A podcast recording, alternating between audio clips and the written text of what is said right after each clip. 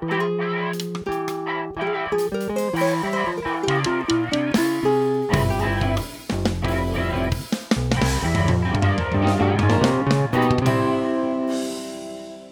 a milí posluchači, je mi radostí vás přivítat u našeho nového dílu, kde tady se mnou sedí Vítek Seidler a Kuba Černý. Ahoj. Ahoj. Ahoj. A my se budeme zabývat eh, vaším pobytem v zahraničí, kde jste studovali. Takže nejdřív bych asi začala tím, kde jste vůbec byli, je mi jedno, kdo z vás začne a jak jste se tam dostali. Nějaký úvod o sobě nám pověste. Tak já jsem studoval rok v Paříži na liceu Ludvíka Velikého. Uh, nehlásil jsem se přes program, já jsem oslovoval za pomocí školy přímo, přímo tu dotčenou instituci a ještě jednu jinou školu. A no, to je asi tak pro úvod. A co to je ten program, přes který jsi to teda nedělal? Ale t- jak to funguje, když to člověk má udělat tak teoreticky, jak se to dělat má před školou? Tak já právě, že tady nevím, jak bych odpovídal, protože mě se opravdu žádný program netýká. Na česko-francouzské sekci funguje, eh, nebo tady jako je určitá nabídka toho programu On en France, rok ve Francii, který nabízí francouzský institut, pokud se nepletu. Může to být podobné, tam se vlastně francouzský institut stará o zajištění ubytování ve Francii a vybrání vhodné školy. A, e, ale to se mě v podstatě opravdu netýkalo. Já jsem, já jsem přes francouzský institut vůbec nešel, využil jsem tady kontaktu bývalé partnerské školy na výměny v Paříži a e, zajímal jsem se o tu školu jako takovou, což dost často programy nenabízejí, protože se jednalo o výběrové gymnázium, podobně jako tady gymnázium Jana Nerudy, tak to byla asi ta hlavní motivace. Uh-huh. A komu si tam teda napsal a chtěli po tobě třeba nějaký motivační dopis nebo pohovor nebo... Tak já jsem měl určitě tu výhodu, já jsem vše komunikoval jednak tady přes paní profesorku Gilaui a Bifar v tom třetím ročníku, které mi pomáhali s tím nějakým úvodním dopisem. Já jsem to psal jako takový svého způsobu e-mail nebo, nebo dopis, takže současně nějaké představení se, ta motivace, proč se chci přihlásit a tak. A zároveň to bylo doplněno uh, doporučením nebo případně vlastně přímo komunikací od paní ředitelky, která psala přímo panu řediteli té školy. Takže, takže tak to proběhlo no, v mém mm-hmm. případě. Teď se teda zeptám Kuby na to tež, protože ty jsi z všeobecné sekce na rozdíl od uh, Vítka, který je na francouzské. Um, takže kam jsi vyjel a jak se tam dostal? Tak já jsem půl roku bydlel v St. Johnu v Kanadě a tam jsem studoval na škole, která se jmenovala Harborview High School. Nebyla to žádná výběrová škola jako Vítková, byl, takže jsem se nemusel psát žádné motivační dopisy nebo uh, nemusel jsem splnit žádné požadavky. Všechno, co jsem musel udělat, bylo napsat uh, firmě, která se přejmenovala z, na Tutuky teďka. Uh, a uh, ty všechno v podstatě vyřešili za mě. Já jsem pouze řekl, uh, chtěl bych studovat v zahraničí a oni mi dali portfolio s uh, různými uh, možnostmi, různé země, různé province a různé města a dokonce mi dali na výběr i školy. A já jsem teda šel uh, hlavně po lokaci a ne po škole. Um, všechno jsem zprostředkoval skrz paní profesorku Wittbergerovou a paní ředitelku který mi hrozně moc pomohli, ale uh, hlavní jakoby komunikační kanál, který jsem měl, byl právě přes tu firmu Tutuky, která, která komunikovala s uh, obouma dvouma školama a v podstatě všechny administrativní věci dělala za mě. A ty jsi tu firmu teda našel sám úplně? Uh, mě ji doporučil uh, kamarád z vyššího ročníku, který už ji předtím použil uh-huh. a no, Vítku, ty ses tak pousmál, že jsi o ní někdy slyšel, o té firmě. Jo, já jsem o ní slyšel, ale taky od spolužáka. Proč jste si vybrali právě tu lokaci, kterou jste si vybrali? Proč jste se rozhodli jet tam, kam jste jeli nakonec? No, uh, vybíral jsem lokaci takovým způsobem, aby se co nejvíc lišila od mý uh, komfortní zóny, kde normálně žiju, protože jsem chtěl právě zkusit co největší radikální změnu a zkusit si opravdu žít nějak jinak, takže jsem vybral, no bydlel jsem uprostřed lesa v podstatě a docela daleko od uh, jakýchkoliv uh, hromadných doprav a tak, takže to byl asi můj primární motivátor, jak vybrat lo- lokaci. No. A ty, Vítku? No to je zajímavé, protože to asi nebyl můj případ. Já jsem si vybral Paříž, jednak tu konkrétní školu, protože to bylo výběrové gymnázium. Ve Francii to není úplně tak klasické, ten systém podobně jako v Česku. Tam je těch škol, co si vybírají studenty málo a jinak je to podobné třeba našemu základoškolskému výběru jako vzdělávání. Jsou vyloženy ty školské distrikty, jako žáci docházejí do těch v zásadě nejčastěji nejbližších škol. A, ale Paříž mi samozřejmě vyhovovala i jako takové místo metropole, já jsem se na to těšil i jako lokačně, tak to jsem si během těch dvou trimestrů, co z toho covidového roku zůstalo, docela užil. Tam akorát pak bylo to, to ten, ten faktor toho svého svým způsobem um, druhého kola přijímacího řízení, kdy teda škola si přečetla můj dopis, to doporučení byla jako spokojená, že mě může přijmout, ale pokud si najdu ubytování, což bylo, což bylo přece v takovém velkom městě neúplně snadné. Já jsem tehdy psal e-mail asi na 69 nějakých e-mailových adres eh, katolických foaje, takových ubytovacích zařízení, eh, které ale vesměs také byly pro, eh, zejména pro zletilé studenty a spíš teda vysokoškolské a tak. A, ale měl jsem do štěstí, že jeden z těch e-mailů, jeden z těch 69 byl i na jistého pana Evrára Brunela, který, který se mi ozval, že, že by, jestli bychom si mohli zavolat, tak my jsme si zavolali a on mi řekl, že by byl schopný najít eh, rodinu, která by mě mohla ubytovat za prostě příznivější cenu, než která byla v Paříži běžná.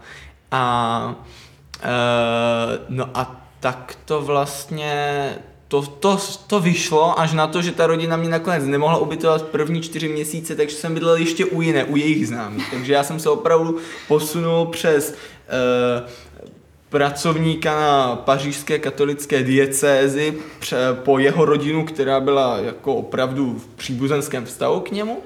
A, a tím mě následně doporučuje k jedním jejich známým, což mělo obrovskou výhodu, já jsem bydlel na 6, 10 minut od Louvru, 5 minut od Lucemburské zahrady, opravdu já jsem čtyři měsíce zažil ten pocit, kdy Eiffelova věž byla prostě pro mě předměstím. To bylo fakt prostě daleko, tak daleko v Paříži jsem se už jako nedostal. Škola byla taky v centru, takže. Ty. Takže zkoušet, zkoušet, zkoušet. Všude psát, snažit se Určitě, určitě byl zajímavý i ten přijímací Jasně. proces. Já už na to zapomínám, protože prostě ta Paříž byla jako taky zážitek sám o sobě a pak, ta, pak prostě eh, covid, během kterého zase člověk uvažoval nad něčím jiným, ale pamatuju si, že už ten samotný třeťák, kdy já jsem vlastně furt jako nevěděl, kde budu bydlet a jestli to vůbec dopíšu tu přihlášku a jestli to vyjde a pak najednou jako vyšlo a dojel jsem tam a bylo to vlastně všechno strašně rychle. Už je to skoro dva roky, co jsem se vrátil. Ještě je teda eh, by bylo dobré upřesnit, kdy jste tam byli, v jakém ročníku a kolik vám bylo. Uh, tak já jsem tam byl první semestr čtvrtáku, takže mi bylo 16 let a hned jak jsem dal, tak mi bylo 17. Uh-huh. Mně bylo rovněž 16 uh, měl to být celý čtvrták. V podstatě dokonce byla možnost, že by to bylo delší, že bych tam dostudoval, ale nakonec jsem nějak zvolil cestu Gojona, spokojený, vrátil tady se. se studiem, vrátil jsem se a s tím covidem stejně nevím, jak by to probíhalo, prostě to mělo, to mělo ještě spoustu vedlejších aspektů, vůbec nevím, jak bych to vyhodnotil. Dva trimestry jsem tam opravdu ukončil normálně, ten třetí už byl uh, vlastně stejně z Prahy. Uh-huh. A Kubo, ty jsi bydlel kde a jak? No, já jsem musel napsat uh, dopis pro takovou, jakoby, dá by se říct, seznamku, protože tam, jsou, uh, tam je ubytování zařízeno právě provincií a městem, kde tak, koordinátor uh, přijme dopisy od právě studentů a dá je na stránky, kde se rodiny můžou, jakoby, kde si rodiny můžou přečíst něco o, o těch studentech. Měl jsem se jako nějak vychválit, měl jsem o sobě něco říct, měl jsem ukázat svou angličtinu a oni se právě podle toho jako rozhodnou, jestli chtějí zrovna mě nebo někoho jiného. Je to, mohlo to být docela depresivní, ale naštěstí nebylo, a, ale pár lidí se tam nedostalo vůbec, protože rodina se je nevybrala, i to se může stát. Ale jako kompenzaci dostává ta rodina i nějaký peníze od státu, já jsem nemusel nic platit. Stát platí právě tu, tu rodinu, aby jako mě mohla nějak živit, eh, elektřina, všechno. No, mm-hmm. já jsem taky, abych mohl zmínit, že na, na rozdíl od Vítka, který právě bydlel přímo ve městě, tak já jsem bydlel dvě hodiny od nejbližší civilizace, takže uh, trošku kontrast. A jak to teda bylo se stravováním? Protože v Paříži třeba určitě to bylo docela drahé se stravovat, tak jestli jste měli nějaké výhody, nebo jak to vlastně bylo cenově? Tak eh, když byly školní obědy, tak byly školní obědy, které jsou sice dražší než tady, ale pořád je to, eh, já nevím, vycházelo to na dvě a půl, možná tři eura na oběd, takže to, to nebyl ten finanční problém. A a já jsem se stravoval většinu času v rodině, my jsme byli vlastně součástí toho ubytování, já jsem platil i za nějaké stravování. Gastronomicky to bylo v obou rodinách a zejména v té druhé, v níž vlastně uh, jeden, vlastně ten můj hostitelský otec byl sám studovaný v tomhle oboru, takže on si jako užíval tady to povídání o jídle a prostě o tom, který sír kombinovat s jakým ovocem k večeři, takže určitě po stránce gastronomické to bylo velice bohaté. No já jsem bydlel v podstatě přímo vedle Ameriky, eh, takže stravování by tam bylo přesně také, takové, jako byste si představili v Americe. Eh, ve školní jídelně jsem si k obědu mohl koupit buď burger nebo pizzu, nebo za stejnou cenu si koupit jabko. Takže eh, já jsem spíš preferoval to, aby eh, rodina dělala ty obědy pro mě doma, což byla součástí jejich povinností, vzhledem k tomu, že za to dostávali zaplaceno. A opravdu ty obědy byly přesně to, jak se říká prostě o Americe, bylo to převážně nezdravé a ale zároveň levné, stalo to třeba 2 dolary kanadské, což by bylo nějakých 34 korun uh, za, za porci. Mhm. Takže stravování byste neřekli, že je nějaký problém, když tomhle chce člověk někam vyjet? Uh, já jsem měl jeden docela základní problém a to, že uh, oni tam téměř nepro, neprodávali žádný ovoce, zeleninu nebo pečivo. Oni tam všechno prodávali, ve všech supermarketech tam prodávali jídlo už připravené a když, když už nějaký ovoce nebo zeleninu, tak zmražené. Takže eh, já jsem musel jezdit docela daleko, abych si mohl koupit třeba jabka a housky. Místo normálního toustového chleba, který se tam prodával v mrazácích. Takže. Jasně. Tak to Paříž, to bylo to klasické západoevropské město, kde máte tu spoustu salátů, eh, které si můžete vzít do Lucemburské zahrady na veřejné, veřejné posezení, takže to po téhle stránce bylo, bylo možné se stravovat i mimo, mimo rodinu za slušných podmínek. Jak vás přijali místní, jak vás přijala ta rodina a spolužáci a vůbec jak jste tam zapadli? Našli jste si i nějaké kamarády třeba? No tak eh, já jsem byl v Kanadě, jak jsem řekl, a musím říct, že všechny eh, mýty o tom, jak hodní jsou, jsou pravdivé. Eh, opravdu všichni jsou tam hrozně otevřený. Už když jsem první den jel v autobuse do školy, tak, tak už se tam se mnou bavilo několik lidí, bez toho, aby znali moje jméno. Kamarády jsem si tam našel téměř okamžitě a to pomocí právě toho programu uh, té provincie, který uh, zprostředkoval setkávání i jako různých mezinárodních studentů, aby i kdyby si nenašli nějaký přátelé právě v té Kanadě, tak aby si mohli bavit s ostatními, kteří měli ty stejné problémy. Kdybych měl mluvit o rodině, tak já jsem specificky napsal do dopisu, že bych chtěl rodinu uh, takovou otevřenou, která by mě přijala trošku i jako syna, což se teda nestalo. Mě tam zavřeli do místnosti a brali to, jako že jsem v hotelu, takže jsem se s nimi v podstatě vůbec nebavil. ale mělo to hrozně moc výhod a to třeba to, že jsem nemusel říkat, kdy se vrátím domů, když jsem se domů nevrátil, tak mi to vůbec nevadilo, protože to byl můj problém. Mm-hmm. A Stalo se, že ses nevrátil domů? Uh, stalo se, že jsem se vrátil hodně, hodně pozdě domů a uh, to bylo první měsíc, kde jsem ještě nevěděl, jak se dostat domů a musel jsem bloudit, bloudit skrz uh, lesy, abych našel, uh, abych našel ten dům. A nakonec se podařilo. A jim to vůbec nevadilo. Řekli, že, že aspoň jsem se poučil, kde ten barák je a přišlo to nejdu rychleji. Ty. Uh, tak co mě se týče, tak rodina, jo, vlastně všichni přijali skvěle podle mě to. Tak takhle, jako první tři dny si pamatuju, že byly První tři dny byly relativně náročné, protože člověk neznal vlastně ani to školní prostředí, neznal ani tu rodinu a to bylo takové, že se skončí, po, jak u nás, po té první hodině, je 10 dopoledne. A vlastně člověk tak trochu neví, co v tom městě bude dělat. Jakože jasně, zajde si do té Lucemburské zahrady a teď jako začne přemýšlet, kdy je v tom Louvre otevřeno, jde do 10 večer ve středu.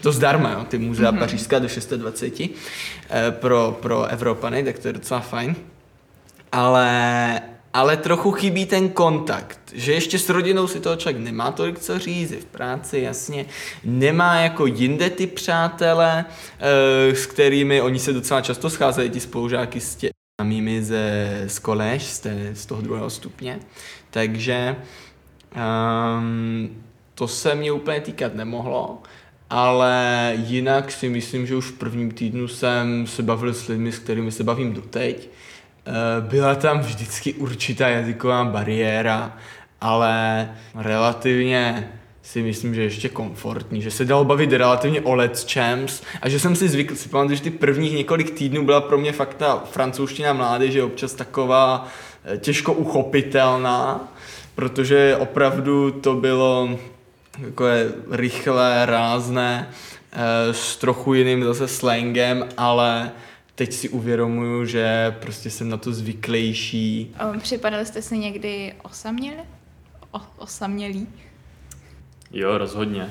Měl jsem tam spoustu momentů, kdy jsem třeba neměl nic domluvený na víkend, nebo kdy jsem prostě měl hodně volného času. A v ty chvíle jsem v podstatě neměl pořádně s kým si promluvit, protože rodina mě převážně ignorovala, což zní smutně, ale bylo to super. neměl jsem si pořádně s kým zapsat, pro, napsat, protože byl časový posun a buď všichni spali, nebo všichni spali. A uh, musel jsem prostě jenom třeba celý víkend sedět doma, mohl jsem, jediné, co jsem mohl dělat, je chodit ven a v ty momenty jsem se trošku sám jako cítil.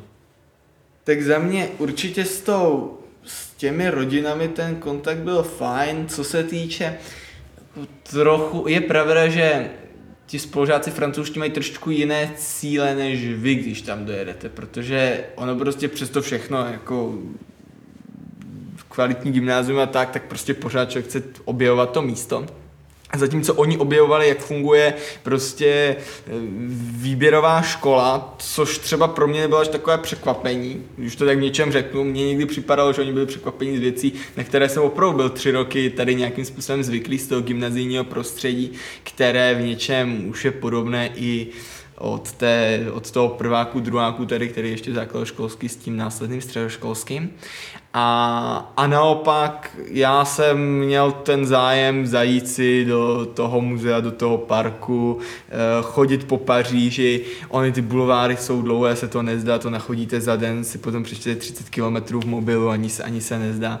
Takže eh, na to jsem schánil relativně těžko partnery, kteří by mě na těch procházkách doprovázeli. Já jsem to řešil svými dlouhými hovory s Prahou, já jsem vždycky z Paříže volal do Prahy, mm-hmm. takže jsem pochoroval za prohlížení si fasád a um, hovoru s rodinou, s přáteli z Prahy.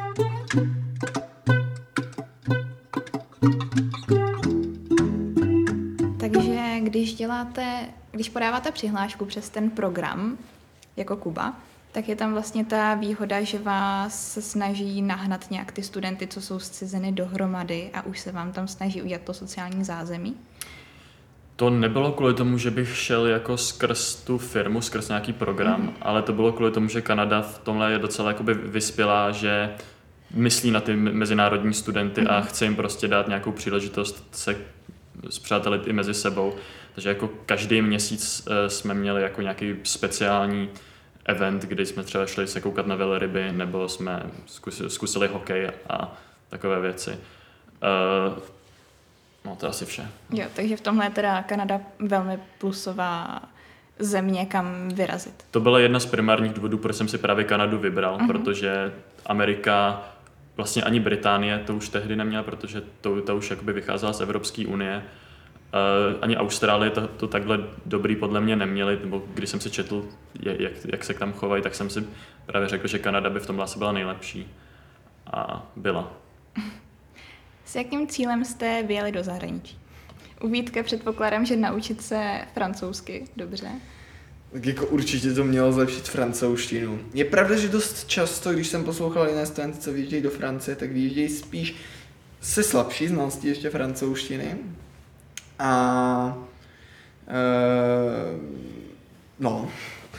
A, takže já už jsem měl tu výhodu, že když jsem tam jel, tak už jsem v zásadě byl na úrovni B2 nebo velice se blížící k B2. Mm. Uh, takže už prostě nějakých tři čtvrtě roku dřív jsem měl B1 na 96%, to je to, co jsem jim tam odevzdával, takže na konci toho třetí, jako já si myslím, že na té česko-francouzské sekci se dá B2 minimálně jako projít a to nemluvím o tom, že když se na to člověk připravuje, tak vždycky testy dá lépe. A kromě té francouzštiny, tak určitě Paříž jako město, uh, ta francouzská kultura, pak teda i ta zase jiný vzdělávací systém. Mě i to školství samotné zajímalo a myslím, že jsem si odnesl spoustu z toho prostě. Tady se občas tvrdí na francouzské sekci, jak to francouzské školství funguje a nefunguje a zas tam má člověk z toho třeba jiný dojem, co reálně, jak to reálně vypadá, oboje může být něčím subjektivní, takže, takže tak. Tak já jsem primárně jel do Kanady kvůli tomu, abych získal nějaké zkušenosti. Eh, chtěl jsem se vrátit s tím, že už se dokážu sám o sebe postarat, že eh, kdybych se dostal do nějaký krizové situace, kdybych se neměl na někoho obrátit, tak bych věděl, jak jednat prostě jako dospělý člověk. Eh, to jsem právě chtěl co nejvíc zdůraznit tím, že jsem si vybíral místo, co mi bylo co nejvíc Proti srsti. Proti srsti, ano. proti srsti, a ve kterém jsem se necítil moc komfortně.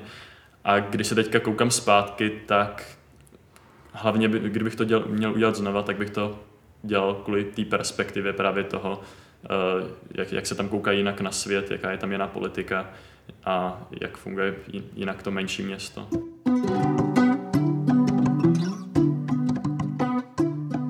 Když se Kuba vrátil, tak si vzpomínám, že naší třídě vyprávěl o tom úplně jiném systému, že si tam studenti vybírají předměty sami, že jo, a mhm. nějak vlastně ten rozvrh si skládají. Uh, takže mohl bys nám to trošku schrnout a říct ty pozitiva a negativa Rozhodně. tohle systému. No, takže jejich školský systém je velice rozdílný od toho našeho. Za prvý vstává se tam, v de- eh, jde se do školy v 9 hodin, Eh, jedna hodina trvá celou hodinu, ne 45 minut, ale celých 60 minut. A místo toho, abychom eh, jich měli 8 nebo 10, tak jich tam je vždycky každý den 5. Ehm, a je to tak, že každý den máme stejný rozvrh, eh, ne že prostě jeden den máme češtinu, matiku a angličtinu, ale vždycky jsme měli ten daný stejný rozvrh každý den. A ten se skládal z pěti různých předmětů, eh, který jsme si mohli vybrat v podstatě, jak jsme chtěli. Já jako eh, mezinárodní student jsem si musel vybrat aspoň angličtinu jednu, aby se tam učil angličtinu, to bylo povinný. A člověk tam měl hodně na výběr. Nebyly to takový ty klasické hodiny, co máme tady, jako čeština, matika a tak, ale já jsem si například vybral i hodiny biznesu, hodiny kalkulusu, což je postup, postuplejší matematika, ale byly tam na výběr třeba i hodiny fotografie, kde prostě jenom celý, celou hodinu každý den fotili a učili se fotit. A další takovýhle řekl bych, nenormální hodiny pro nás. Pro mě tohle mělo hlavně pozitiva, protože jsem mohl studovat to, co jsem chtěl, mohl jsem tam v podstatě všechny předměty, co jsem tam měl, tak jsem měl rád a užíval jsem si je. Ale eh, když jsem se vrátil eh, sem do České republiky, tak, eh, tak to pro mě byl trošku šok, protože vrátit se ze systému, kde chodím do, školy, do školy na devátou, jsem tam jenom pět hodin a dělám tam jenom věci, co mě baví a co chci v životě dělat, tak uh, trošku jsem zapomněl na to, jak, jako, jak se těžce pracuje, protože jejich školství je tam výrazně jednodušší, než co máme tady. Tam jsem se nemusel učit, nemusel jsem v podstatě nic dělat doma. Všechno jsem stíhal ve škole a vzhledem k tomu, že jsem skončil školu ve dvě hodiny plus minus, tak uh, opravdu škola pro mě byla velice jednoduchá. I když jsem se tam spoustu naučil, tak, mm, tak jsem se tam trošku odnaučil se učit. Takže to, mhm. to pro mě byl trošku problém se, když jsem se vracel zpátky. Jak je to ve Francii? Tak já jsem šel v podstatě o ročník níže, já jsem šel do toho second, kde si studenti ještě předměty nevybírají, v podstatě se jenom rozlišuje gymnázium a učiliště, ještě ani ne ty odborné předměty, eh, ještě ani ne ty střední odborné školy. A byly, tím pádem předměty byly relativně podobné s minimálními rozdíly. Fyziku, chemii mají dohromady, dějepis, zeměpis mají dohromady, Uh, hodiny trvaly oficiálně 55 minut a 5 minut byla přestávka. Velká přestávka trvala 10 minut. Uh, ale reálně velká přestávka občas vyšla v čase, přes který jsme, oni to skládali do bloku. A jak jsem se dozvěděl, to není úplně obvyklá. Na, na, na tom liceu Ludvíka se tak dělalo. A um, oni, takže my jsme měli třeba dvouhodinovku, a dle toho školního řádu to bylo na povážení pedagoga, zda tam tu pauzu udělá. Což, čehož pedagogové nikterak nenadužívali. A, e, a teda to bylo občas náročné, opravdu držet ty dvě hodiny francouzštiny, zejména, kterou jsme vždycky prostě po dvou hodinovkách, držet pozornost, co se děje, když do toho se analyzuje text Moliéra a, a nerozumí vlastně těm slovům, na která jsem se ptal moc ani ti francouzi. Takže, uh, takže to bylo, jako ty hodiny byly spíš delší, byť teda oficiálně mě viděl tolik. A dny byly taky delší, nám vyšel skvělý rozvrh. Pět z těch sedmi tříd v ročníku mělo rozvrhy v sobotu dopoledne. My jsme měli dvě volná odpoledne, středu a čtvrtek a ještě volnou sobotu, tak to bylo opravdu raj na zemi. Neměli jsme skoro žádnou, oni totiž ty přestávky dost často nemají a pak mají volné hodiny v tom dni, protože mám takový dojem, že asi francouzi neumí napsat rozvrh. Já vždycky obdivuji, jak tady se to povede a tam jsem zase nechápal, jak je možné v takovém objemu být jako takhle rozkročený. To bylo občas opravdu dvou, dvou a půl hodinové mezery mezi hodinami a nevím, co by ten student měl dělat. Ale zase na druhou stranu, když vám udělají tak perfektně rozvrh, jak mě vyšel, tak pak prostě nevydechnete od 8 do, do 5 třeba. No, oběhovou pauzu jsme teda měli. Hm, naštěstí. Naštěstí.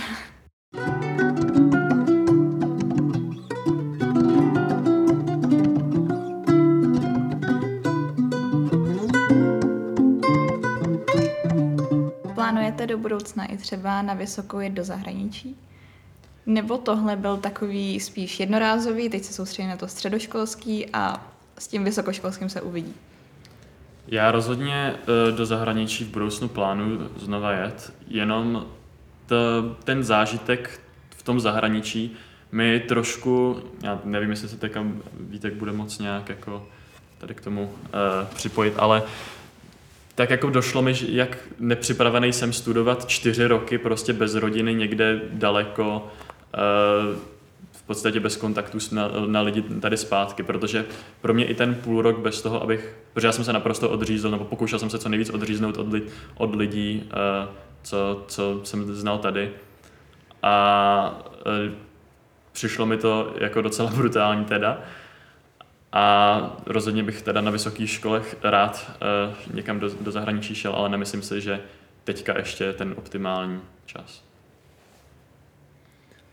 Já se asi do zahraničí hlásit hodlám, přičemž No, si myslím, že, že ten, bo co tady říkal Kuba, relevantní je. Zejména pokud by se člověk hlásil na něco, co není příliš jako mezinárodní. Já si myslím, že tam je to prostě nejhorší. Pokud opravdu vlastně se setkáte nikam, kam se můžete sice přihlásit jako zahraniční student, ale je to tak neobvyklé, že vlastně um, se trochu pak jako míjejí ty cíle těch studentů tamních s těmi cíly vašimi. To se domnívám, že to může být proto vhodnější jít na nějaký obor, eh, na nějakou školu, kde se, kde se hlásí více mezinárodních studentů, nebo kde tohle může být lépe zvládáno. Jak je to potom s návratem do Prahy a na GN?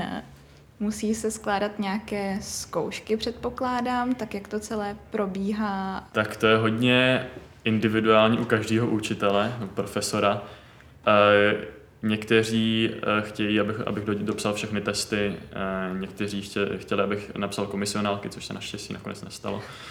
A já jsem měl teda to štěstí, myslím, že Vítek taky, že ten stejný rok, že byl covid a já říkal jsem, štěstí. No, štěstí lomeno smůla, ale vše, všechno jsem si mohl prostě dohnat uh, v klidu domova.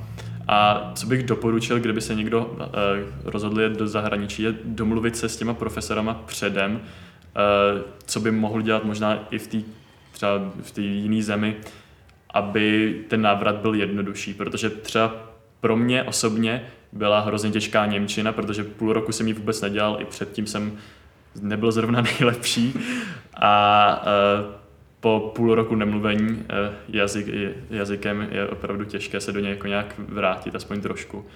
Takže doporučil bych si to nějak jako rozvrhnout předem, aby ten návrat byl taky měkčí.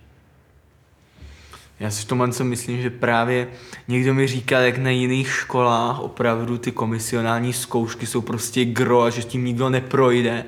Opravdu studenti prostě mm, je jim za těžko vlastně překročit ten ročník a musí pak propadat, to mi připadá jako občas až neuvěřitelné, jak to probíhá. Tak v tomhle tom eh, GN bylo velice vstřícné od začátku, takže tady v podstatě na spoustě předmětů eh, bylo bráno, že jsem bral to podobné ve Francii, ve francouzštině, což navíc docela korespondovalo s tím programem. To se zejména týkalo eh, dějepisu, zeměpisu, možná i některých těch humanitních věd, kdy dodělal jsem nějakou práci, ale bralo se, pracoval jsem na něčem jiném a zase nějakou jako nevynechatelnou mezeru v mém vzdělávání to snad neudělá. Co se týče těch věd, kde opravdu si myslím, že je jako ta návaznost podstatnější, tak eh, taky v matematice jsem dopisoval s ostatními ten komán náš závěrečný za, za čtvrták,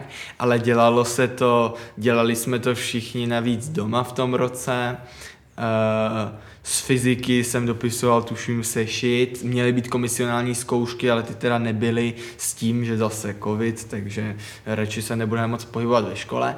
Takže z jediného, z čeho jsem opravdu psal zkoušku, bylo z chemie a to bylo určitě obrovskou výhodou pak v tom začátku páťáku, kdy já jsem opravdu se to, myslím, naučil velice dobře během těch prázdnin, mohl jsem se na to soustředit a třeba někteří spolužáci byli pak na začátku toho páťáku trochu jako méně orientovaní v tom, v tom konci předchozího roku, zatímco mě třeba to září říjen, ten září ří, to září, ten říjen, vyhovovali.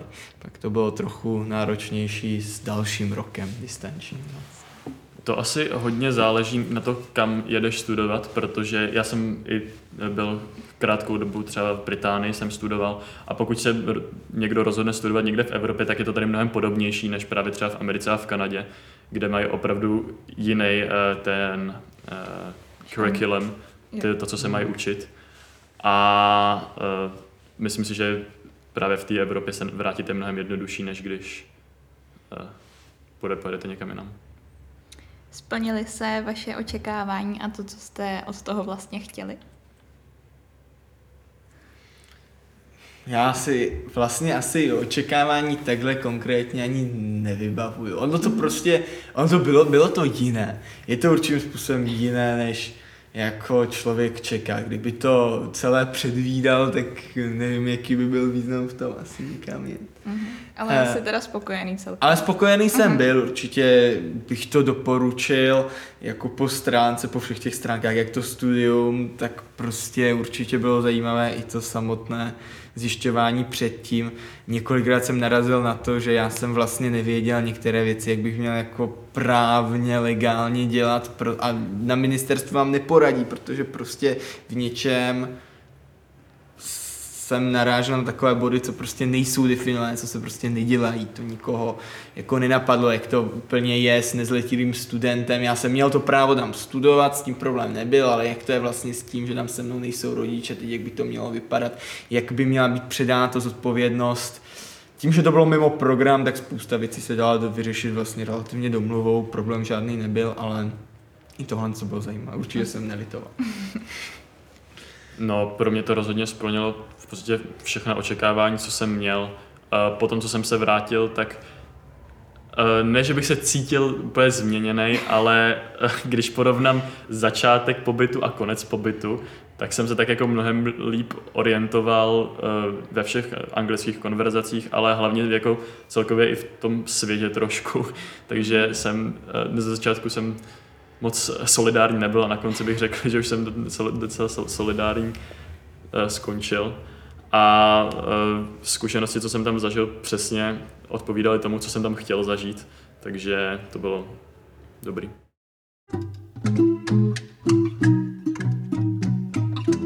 Teď bych se teda přesunula k poslednímu takovému menšímu bloku a to, jestli byste to doporučili každému takhle vyjet, anebo jsou třeba lidé, pro které byste řekli, že to určitě je, a do toho jdou, a ty, pro které to za stolik není? Eh, já si myslím, že rozhodně jsou lidi, pro který to úplně není. Doufám, že tohle nikdy nebude poslouchat moje sestřenice, ale třeba například moje sestřenice se rozhodla, že by ráda jela do zahraničí. A eh, myslím si, že eh, lidi, kteří jsou hodně závislí třeba na rodičích nebo závislí právě na blízké rodině, tak to pro ně může být mnohem těžší rozhodně to eh, má své, své výhody to prostě zkusit, vrátíte se opravdu jako změnění, ale eh, ne všichni to musí zvládnout. Měl jsem tam kamarádku, která měla docela těžkou depresi potom a uh, i, když, i když to pro většinu lidí skončí fakt dobře, tak to opravdu dobře skončit nemusí. Takže to bych jenom trošku varoval. Tak určitě to je v některých aspektech náročné, pro někoho tím pádem náročnější. Já si myslím, že protože jsou lidi vhodnější, proto i méně vhodní, které to bude bavit, které to bavit nebude. Je to samozřejmě jako to, to nasazení, určitá ta angažovanost v tom, že člověk se proto natchne a pak proto něco musí dělat. Eh, zároveň je tam vždycky jistá finanční stránka. Ale myslím si, že jakkoliv jsou pro, pro to studium lidé zapálení nebo jakkoliv jim to vyhovuje, tak je to, pokud se proto rozhodnou, obohatí a i kdyby je to mělo obohatit ne tak eh, pozitivně, jak tady naznačoval Kuba, tak je to pořád určitý zážitek. Pak je pravda, že uh, opravdu někdo si to nemusí tolik užít, ztrácet ten kontakt na, na Česko, ale uh, určitě tím pozná tu cizí kulturu určitým způsobem, který si prostě nepředstavuje. Já si myslím, že jsem věděl mnoho o francouzském vzdělávání předtím, i o francouzštině, i o francouzích a některé mé předsudky byly i přesto určitě milné. Já musím říct, že já naprosto souhlasím, že nakonec to tam všichni jako překonali a že i když tam ten špatný čas někteří měli, tak nakonec, jak řekl Vítek, tak uh, to jsou prostě zkušenosti a zkušenosti nejsou dobrý nebo špatný, prostě nakonec to jsou jenom zkušenosti, ze kterých můžeme nějak čerpat. Takže i když to pro člověka může být nepříjemné, tak nakonec rozhodně z toho něco dostane. To bylo krásné. Dobře, tak já se s vámi asi rozloučím tady s tohle úžasnou motivační radou. moc vám děkujeme za rozhovor, byl to, byl to moc pěkný. My děkujeme, že jsme tady mohli být. Děkuji, děkuji.